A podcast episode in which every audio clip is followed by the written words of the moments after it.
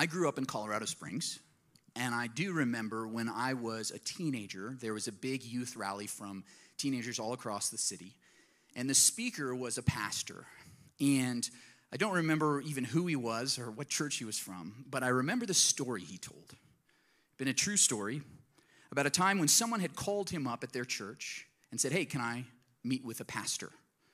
Said, Sure. So the guy said, Oh, come meet me at McDonald's. And there at McDonald's, this pastor walked in, and as he came in, he saw the guy sitting in a booth, motioning him for him to come over. So when the pastor sat down in the booth, the man across from him said, I have a gun pointed at you. And I want to know are you a Christian? Could you imagine that? And this was the question posed, posed by this, this speaker. He said, If someone pointed a gun at you, what would you say?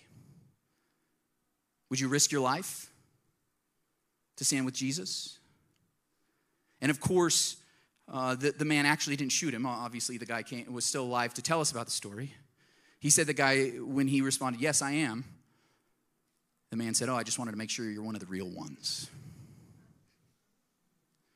I want to make sure you're one of the real ones. So that was the question posed to us. And I remember thinking about it like, would I be able to do that? If I stood and my life was on the line. And I remember it being particularly vivid because this was right around the time of Columbine. Do you remember that? And there was a young teenage girl who was asked, basically, Are you a Christian? and then was shot because of it. So it was very vivid in my memory that would I be able to stand like that if my life were on the line, if I would be thrown into the fire or killed because of it? And that's the question that's going to face Shadrach, Meshach, and Abednego today in, in Daniel chapter 3. But I think if we've been Christians for a while, maybe we've thought about this question, and, and, and very few people among us have actually experienced this, although I know some people in our church come from other nations where they have felt this kind of persecution. And it does happen around the world. We'll talk about it a little bit in our message. That there are many of our brothers and sisters around the world who face this every single time they go to church. Will they be killed? But even if you get to the point where you're like, I think I would do that. If my life were on the line, I would stand with Jesus. The question I want to ask you today is what about if you back up a few steps? What if instead of like your life is on the line, but it's more just the social pressure? That you might lose a friend or two, or you might be excluded from your friend group, or your school or workplace will say things about you, or your professor or your teacher might make fun of you in front of the whole class? Or what about if you might lose a promotion or a job because of standing for your faith? Would you stand with Jesus? So, the question I want to pose to you today that I want you to think about is Will you stand with Jesus no matter what's on the line? No matter what's on the line. So we're going to see this as we open up the book of Daniel to Daniel chapter 3. And this series I've called Thrive in the Fire. And this message this week is not just fire metaphorically, but it's literal fire. As we'll see, this is a powerful um, book and a powerful chapter. So if you can, open up with me to Daniel chapter 3 if you have a physical Bible. If you have your phone, you can use the YouVersion Bible app. And we, if you go to the bottom right hand corner, there's the more button, and then right in the middle it says events. Search for Rise Church Denver, and you will see our, the verses and the notes you can take and save right there on your phone. We're going to start in chapter 3, verse 1. In, uh, so in Daniel 3 1, we read this King Nebuchadnezzar made an image of gold 60 cubits high, that's 90 feet, and 6 cubits wide and set it up on the plain of Dura in the province of Babylon. So King Nebuchadnezzar is the, the emperor of the Babylonian Empire, which spread across the Middle East and had, as we've seen, even took over Israel and Judah, uh, the, the land where God's people lived, and took those people as slaves, as prisoners, and so they were going to live as exiles in Babylon. Kind of the whole metaphor that we've been talking about in this series is that God's people don't always live in an empire that agrees with them. And we've been saying that in our country today, though the majority of people say they're Christians, only about 10% are practicing Christians based on a very limited number of criteria 10%. So we, as followers of Jesus, now are very much in the minority, and the majority view in our country is opposed to what Christians believe. So we are a cognitive minority in our country, and therefore we have to learn how to thrive in the fire, thrive in Babylon. And we see here King Nebuchadnezzar, who thinks he's all that and a bag of chips, builds a giant statue. Now, we're not told whether this image, this statue, was an image of him or one of his gods, but either way, it was about him, right? He's like, Look at what I have done, I've accomplished. Everybody, look at this giant statue I've made, and he's going to ask everybody to come and bow down before it, to worship it. Now, in case you're just thinking, well, this is something that happened thousands of years ago, you just look around our world and you will see giant golden statues everywhere. Okay? So look here. Maybe you've seen this statue. North Korea. Look at all those people bowing down to it. Kim Jong il. Let's look at this next one Turkmenistan. President made a golden statue of himself. Everybody has to come, worship it. Look at the next one. That's Chairman Xi in China. Let's look at this next one. Maybe you've seen one of these a giant golden statue of Buddha. This one's in Thailand, and it, it towers 300 feet tall. In case you think Bab- Babylon's is tall enough, 300 feet golden statue. Or see this next one in the United States. Maybe you've seen one of these golden statues of Moroni. Or maybe you've just seen this one. Might be uh, more brass, but yes, there are a lot of people who worship that statue, right? To make a dollar, and they have sacrificed their families and their kids on the altar to the almighty dollar. The point is that people still make these kind of images and want other people to worship them. Now, I want you to notice one more thing in verse 1 that I find very insightful. Says that Nebuchadnezzar was going to set up this image on the plain of Dura. Now, archaeologists always want to try to find out where is this, like where is the location of this. But what I find is so fascinating is that it says the plain of Dura. Because if you go back to Daniel chapter 1, verse 1, tells us about the location of this plain. I want you to see this, and you see this in the ESV. In the NIV, they've actually just had this as a footnote, so I wanted you to see this in the ESV. It says that Nebuchadnezzar, king of Babylon, came to Jerusalem to besiege, and besieged it, and the Lord gave Jehoiakim, king of Judah, into his hand with some of the vessels of the house of God. Do you know what those vessels were made out of? Anybody? Gold. The king, the emperor, took all the gold from the temple. Where do you think he got the gold for his giant gold statue from? This is gold that had been dedicated to our God. And then it says, and he brought them to the land of Shinar, to the house of his God, and placed the vessels in the treasury of his God. In the land of Shinar. So we are told that this emperor of Babylon set up a giant statue on the plain of Shinar. There is one other place in the entire Bible that it talks about the plain of Shinar. I don't think it's a coincidence. There's no coincidences in the Bible, okay? Every detail matters. Because if you go back to Genesis chapter 11, this is what we read. It says, Now the whole world had one language and a common speech. As people moved eastward, they found a plain in where? Shinar, and settled there. Do you guys know what happens in this chapter? I want to show you this. In verse 4 of Genesis 11, it says, Then they said, Come, let us build ourselves a city with a tower that reaches to the heavens, so that we may make a name for ourselves. This is the tower of what? Babel. It's the Tower of Babel, and now they are in the exact same location, building a giant statue in Babylon. I don't think it's a coincidence. I think we're supposed to catch this reference if we're watching closely. Because what we're reading here is that just like in Genesis 11, all the people came together and thought they were all that, built a giant statue to show how great they were so that they could worship themselves. That's exactly what Nebuchadnezzar is doing here.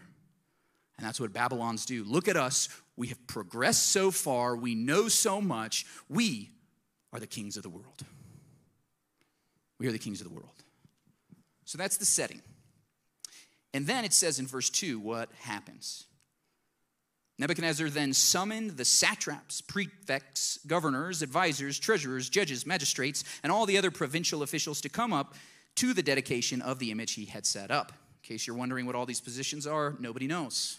That's kind of how it goes with government bureaucracy. Everybody's got a title, nobody knows what they're doing. Verse 4 Then the herald loudly proclaimed,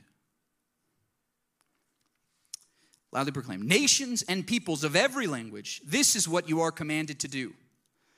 As soon as you hear the sound of the horn, flute, zither, lyre, harp, pipe, and all kinds of music, this is the full symphony plus the 100 person choir, right? Okay, this is a fancy worship service. It says, when you hear that music, you must fall down and worship the image of gold that King Nebuchadnezzar has set up. Worship the image. Honor Babylon and the king. Now, this is important because God gave like a top 10 rules. Do you guys know this? The 10 commandments. Okay, he's like, here's the top 10. Do you know what number one is? You shall have no other gods before me. One God. Do you know what number two is? You shall not worship or make any image of a God, even of him. Did you know our God says you can't make an image of him? That's why in our building you don't see any statues, do you? You don't see any images because our God is spirit. And he already made an image. Do you know what it is? He made us. He made mankind in his image, male and female, he created them. We don't need to make images because we look around us and we can see people who are created by God and deserve dignity and respect. Okay? That's why we don't need any images. We don't worship with images.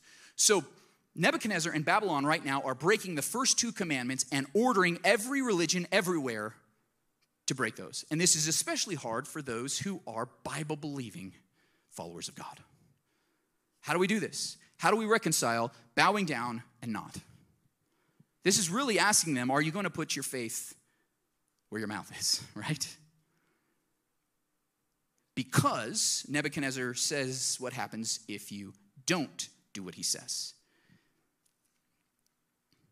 He says in verse 6 Whoever does not fall down and worship will immediately be thrown into a blazing furnace, be thrown into the fire. Maybe this was the furnace where they melted the gold meaning it would have gotten up to about 2,000 degrees.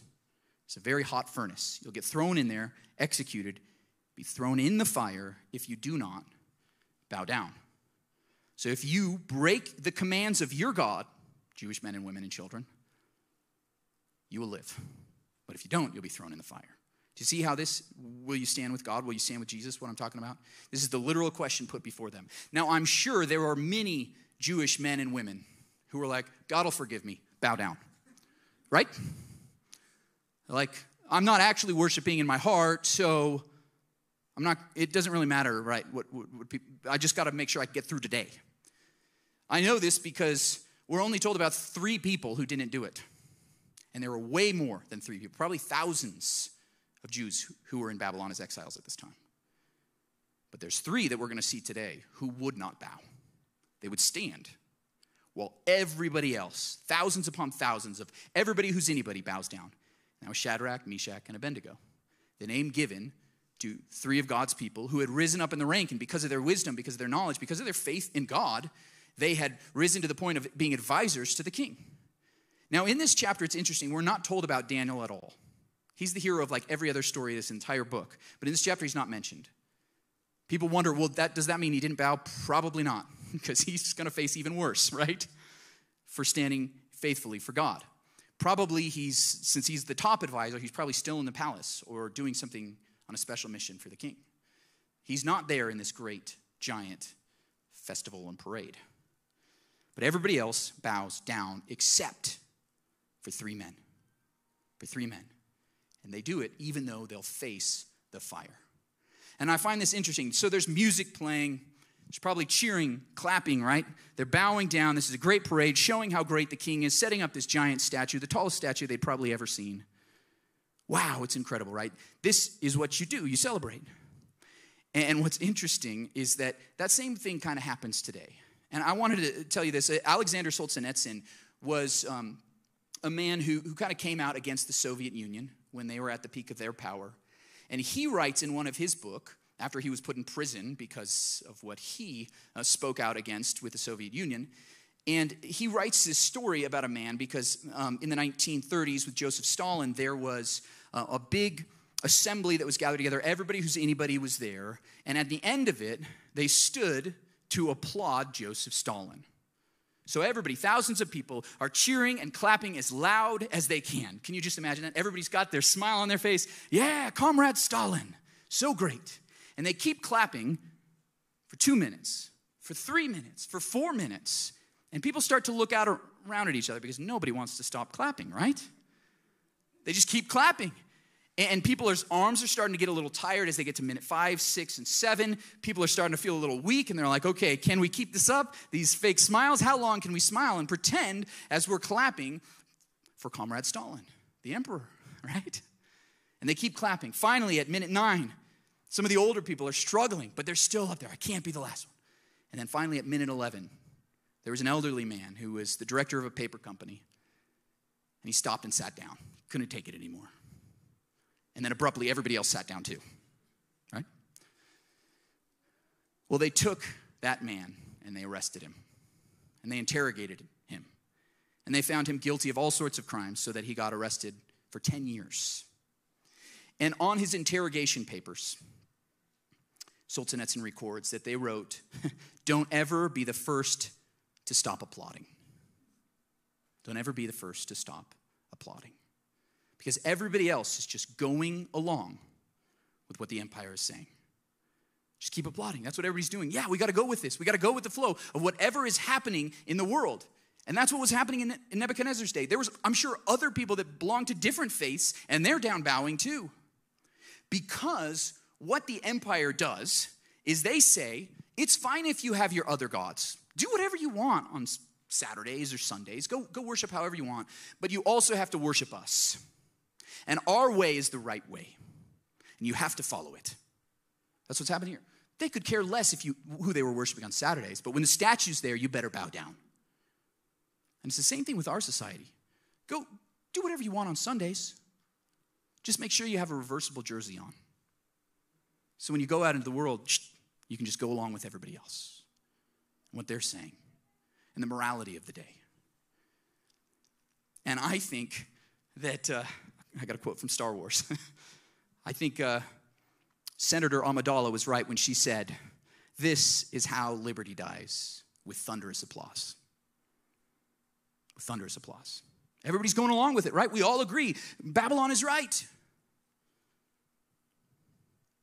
And this is an interesting fact because we're, we are talking about God's people, the Jews today, and, and for those who are followers of Jesus, Christians. But we actually believe as Christians that religious liberty should go for everybody, don't we?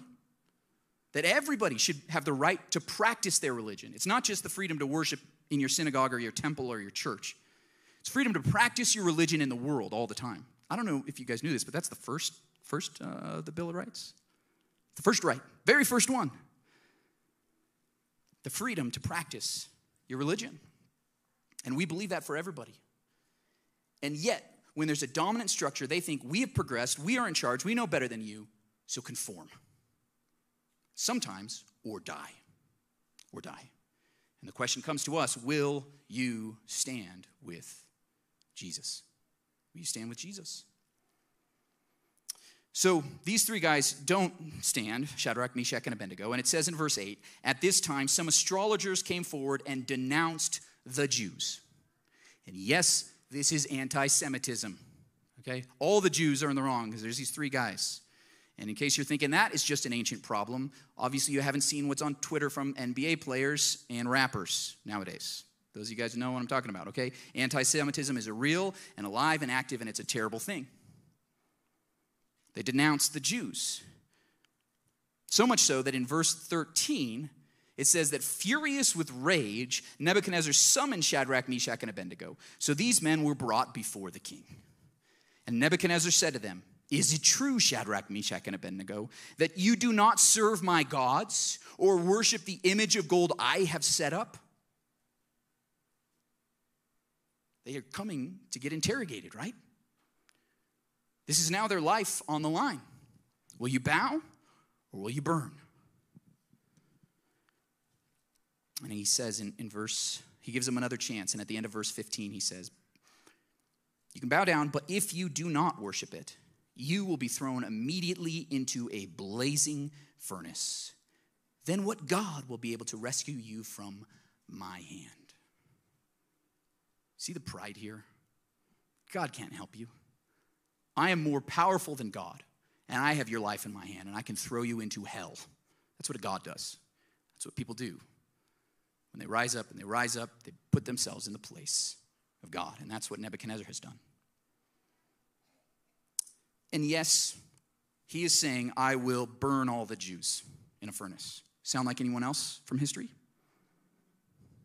Sounds like Hitler, right? In case you're wondering, Satan has a very number of plays, and he just runs his playbook over and over and over again.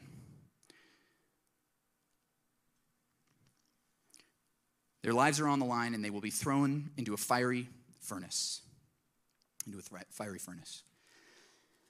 Now, if you had looked back in chapter 1, and we saw this in verse 1, that it said that God gave his people into exile, he was actively in control. And when we go into the fire, God is there, deliberately allowing these things to happen. And you may wonder, why would God allow his people to be persecuted like this, to be under threat, even to their lives? Why would God allow his people to go into the fire like this? And it's because the fire, yes, it burns, but it also refines. There is a refiner's fire that God puts us through to see if we will truly stand with him in faith. Peter, writing to Christians, that's to us in 1 Peter 4:12, and this is the letter remember that he starts out by saying to the exiles and at the end he says from Babylon, even though he was in Rome, okay? So this we got to take notice of as Christians. He says, Dear friends, do not be surprised at the fiery ordeal that has come on you to test you, as though something strange were happening to you. Don't be surprised by the fire. It's coming to test you, he says, to test your faith. And this is a theme running throughout the Bible. In Psalm 66, it says, For you, God, tested us. You refined us like silver. We went through fire and water, but you brought us to a place of abundance. Or in Isaiah 48 10, God says, See, I have refined you, though not as silver. I have tested you in the furnace of affliction. He puts us through trials, he puts us through persecution to see if we have true faith. Peter writes at the opening of his letter in 1 Peter 1 7, he says, These trials have come so that the proven genuineness of your faith, of greater worth than gold, which perishes even though refined by fire, may result in praise, glory, and honor when Jesus Christ is revealed. He's saying you're going to be tested in the fire to see if your faith is real. Because if it's not, it will be burned up and gone. But if it is, a refiner's fire gets rid of all the impurities, burns up everything that isn't true, and you're only left with what is most valuable, true, and pure. That's what God is doing to his people here, and he will do to us too. No matter where on the spectrum of that persecution it comes. And make no mistake, we will be persecuted. Jesus promised, you will be hated, you will be persecuted. Paul said, everyone who wants to live a godly life in Christ Jesus will be persecuted. It's going to happen whether it's ostracism and being kicked out of a friend's group, or whether it is your life is on the line. Whether your life is on the line. That's what happens.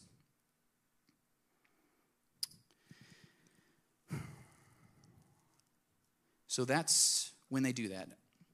Um, it says that Shadrach, Meshach, and Abednego in verse 16. Now they're standing before the king. Your life's on the line. Which will you choose? Will you stand with God or will you not? Verse 16 says that Shadrach, Meshach, and Abednego replied to him, King Nebuchadnezzar, we do not need to defend ourselves before you in this matter. We can't defend ourselves. We're pleading guilty. And I want you to notice how respectful they're going to be.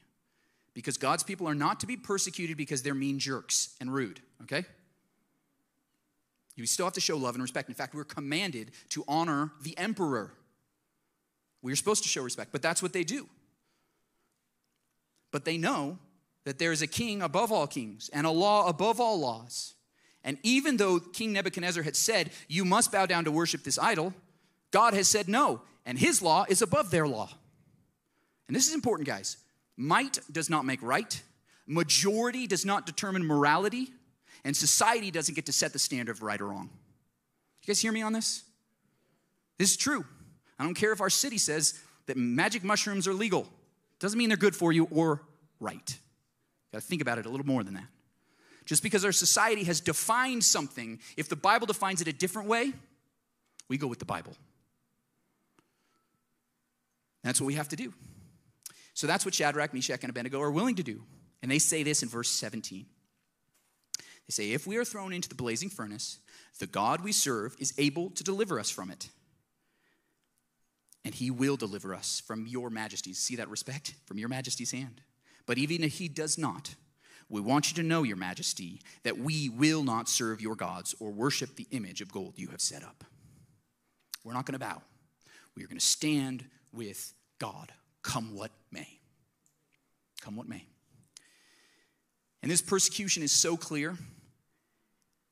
And I want you to know that Christians all over the world are being persecuted. Christianity is the most persecuted religion in the world. And every year for the last 20 years, there's been an average of 100,000 Christians killed for their faith. What they're experiencing right now is reality for our brothers and sisters around the world. And it's happening even in places like this book took place in modern day Iraq, or I'm sorry, what is now modern day Iraq. Did you know ISIS killed a lot of Christians in modern day Iraq?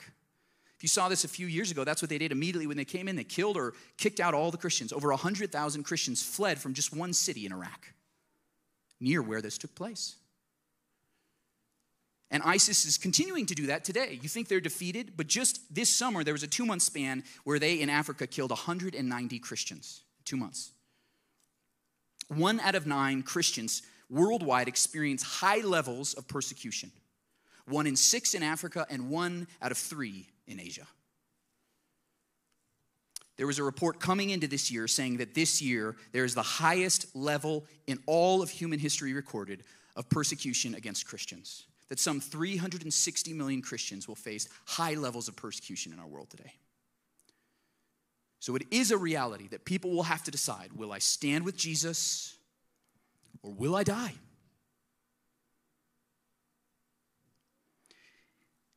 Because if you stand with Jesus, you may lose your life. You may be attacked.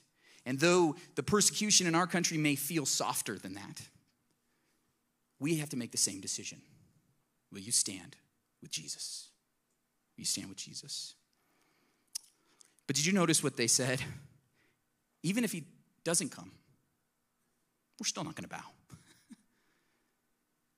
because they knew that God was way more powerful than Nebuchadnezzar. And even if they should burn in the flames, as many sadly Christians do, even if they do, they will rise. If we stand with Jesus, we will rise. And that's why Justin Martyr, one of the first martyrs for Christianity, he wrote a letter to the emperor as he was facing persecution. And he said this you can kill us, but you cannot hurt us. You can kill us, but you cannot hurt us. Because our God is even stronger than the grave. Even stronger than the grave. So they make their stand, right? They will not bow. They will stand with Jesus. They will stand with God. And because of that, they get thrown into the fire. They get thrown into the fire. It says in this passage that the strongest men, so these are the guys with no necks, right? Okay, these guys grab them, bind them up, their hands, and fully clothed, they throw them into the furnace. And it says that Nebuchadnezzar was so mad, he's like, turn up the furnace seven levels, okay? This is like turning your amp to 11. Like, it's not even possible. They're like, get it as hot as you can get. 2,000 plus degrees, this furnace. And as these uh, soldiers are trying to throw them in real quick, they get so close to the flames that the guys throwing in Shadrach, Meshach, and Abednego burn up. It's that hot. And these three men are thrown into it, and Nebuchadnezzar is sitting there on his throne, watching the whole thing happen. But then he says he stands up immediately because he sees something in the flames, in the fire, and he talks to his advisors. He says, Didn't we throw three guys in there? And they're like, Yes, we did, sir. And he says, Then why do I see four people walking around? Why are there four people in the furnace? What's going on? And the fourth one looks like the sons of the gods. He's shining. And it says they're walking around in there. I found this so fascinating. I've been thinking about it all week. Like, why are they walking around in the flames? It's like they're just chilling, like, hey guys, let's go on a walk. And I really thought about this because I was like, what does this mean? What does this mean? Well, do you know in the Bible, this is my guess, the very first time it says that God was with human beings was in Genesis chapter 3. And do you know what he was doing? He was walking in the garden When God comes down among us, he walks with us. That's what Jesus did. He didn't just stay up on high, he didn't even just come to observe from a close distance. No, he came and walked among us in our shoes. And that is what Jesus is doing here. Almost all Christian theologians say that this is Jesus before he ever became human, in the fire with Shadrach, Meshach, and Abednego. And that's why he looks like a God, because he is. God in Jesus Christ is there in the fire with them. And this is what we can learn from this story, guys. Stand with Jesus, and he will stand with you. You stand with Jesus. You might get thrown into the fire. You may face persecution. You may face death, but Jesus will stand with you. He'll be there with you in it, struggling through it with you. And you can know that He will be with you at your side through every affliction, through every trial. Jesus is with you. He's God with us. He's with us in the fire. If you stand with Jesus, He will stand with you. So the emperor, he yells, he's like, Get out of here, guy, get out of that fire. And they come out, and there's only three of them. But guess what? They're where they had been bound in the ropes that had burned off, but their clothes weren't even singed. Their hair hadn't been singed at all, and they didn't even smell like the fire. If you've ever been around a campfire for five minutes, you smell like fire, right? But these guys went in the fire and they don't smell like fire at all. This is a miracle from God. He was with them and he protected them. His hand was way stronger than Nebuchadnezzar's. He rescued them. He rescued them from the fire. So I want to tell you, Jesus stands with you in your fire, whatever you're facing. And this is for way more than just persecution. But he's testing you through this stuff. When it gets hard to be a Christian, that's the fire. It's coming on you to test you, to refine you, to see will you stand with him? Will you have the reversible jersey? Sundays, I raise my hand, and then the rest of the week, I keep my head down. Somebody says something about Jesus and mocking them, I just stay quiet in the background. He also comes to refine us against split personality disorder, okay? I know some of you guys got it. I, I did it as a teenager. Christian on Sundays, Christian at youth group Wednesday nights, but at school, act completely different. Split personality. God will put us in the fire to refine us of that. Will we be true to Him with our faith at all times? Because that's the faith that is like gold and valuable. If you're willing to stand with Jesus, no matter what comes, no matter what comes. But remember, if you stand with Jesus, He will stand with you. It's always worth it. It's always worth it because Jesus, Jesus didn't just come down to stand in the fire, he took the fire for us. Do you guys know this? Jesus actually references this chapter of Daniel when he, in his teaching. Did you know this? He quotes this passage. I want you to see this in Matthew chapter 13. He says, This is how it will be at the end of the age. The angels will come and separate the wicked from the righteous. There will be a judgment and throw them, the wicked, into the blazing furnace. Same phrase. Fiery furnace, into the blazing furnace where there will be weeping and gnashing of teeth. For those who choose not to follow Jesus, they are the ones who will face the flames. And those who stand with Jesus, even should they die in the flames, will live forevermore with him. Yeah. Because Jesus is the one who didn't just stay in heaven but he is the Son of God and he came down. He walked among us. He loved us. He served us. And he still suffered at the hand of the Babylonian Empire of his day, of Rome. They whipped him, they tortured him, they mocked him, they spit on him. They made him carry a cross so that he would face execution for not bowing down to them. And on the cross, when he was there, he cried out, My God, my God, why have you forsaken me? I believe in that moment he faced what hell is like separation from God. He faced the fires. So if you believe in him, you don't have to. And it's through our faith in him that we escape the flames. And our faith is genuine because we have trusted in Jesus. So that's why we stand with Jesus because he stood in the fire for you. He stood in the fire for you, and he's worth worshiping. He's worth standing with no matter what comes. No matter what comes your way. So I hope and pray that none of you will face a time where someone puts your life on the line to follow Jesus, but it might happen. I know some people in our church are from nations around the world where they have faced that. But we will face persecution in our country as it gets more and more non Christian. They want us to conform to their morals, to their way of doing things. And they'll say, You can do whatever you want on Sundays, but the rest of the week, we're more progressive. We're the God, we're the king, we're the empire. We have to decide will you stand with Jesus and face the flames or not? It's the question. I want to ask you that today because I hope that you will choose to stand with Jesus. Because that, if you're willing to do that and you're saying, whatever comes, I will stand with Jesus, I want you to stand on your feet right now. If you're willing to take that stand, let's do it. Let's stand up. Lord God, we stand with you. We stand with Jesus, even though it's hard, even though we face persecution, even though we're hated. But Lord Jesus, they hated you, they persecuted you, they killed you, and we follow you. You're our master. We will go where you go. We will stand with you. Lord Jesus, help us to do it with respect, with honor, with love and kindness, even as we are hated. Lord Jesus, help us to stand with you, come what may. Now, if you're here and you've been wearing that reversible jersey, or you've been like, yeah, I kind of agree with Christianity, but, but I don't know.